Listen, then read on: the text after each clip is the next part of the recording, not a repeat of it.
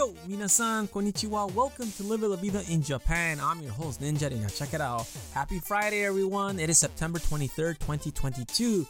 How are you? The longest running anime in Japan history is hitting theaters in the US. I'm talking about One Piece Film Red. So as of now, it has earned 15 billion yen, about 103 million dollars, which is crazy because it's on the 46th day in Japan.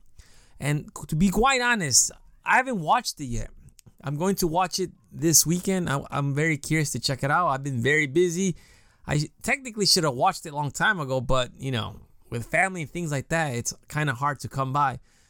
So as of now, it is ranked 7th as all-time highest earning anime in Japan and 13th all-time film in Japan. So it is coming finally to the US.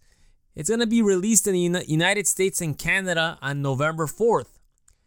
But if you are lucky enough, you can see the movie on October 6th, 2022 at the New York Comic Con because that is when it's being released. So if you're part of the if you're in New York or you're so anywhere close to New York and you are going to the Comic Con, this is where you have your golden opportunity to see the film, and that's when it's going to get it released. But like I said, it's gonna be nationwide in the U.S. and Canada on November 4th. So if you're a One Piece fan, this is one of the things that you do not want to miss. I started watching One Piece when I first came to Japan, and I probably watched maybe 500 episodes, and I just, you know, ran out of time. I just stopped watching it because it was it's too long. But I have watched several movies, so I'm excited to watch this and I'll probably check it out over the weekend. Anyhow, what do you think about this?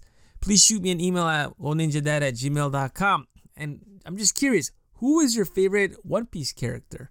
I definitely have to go with Zoro. I just think he's really cool with all those samurai swords and just the character itself and the backstory.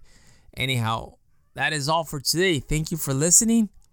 I hope you have a fantastic weekend. I will talk to you later. Hasta luego. Matane.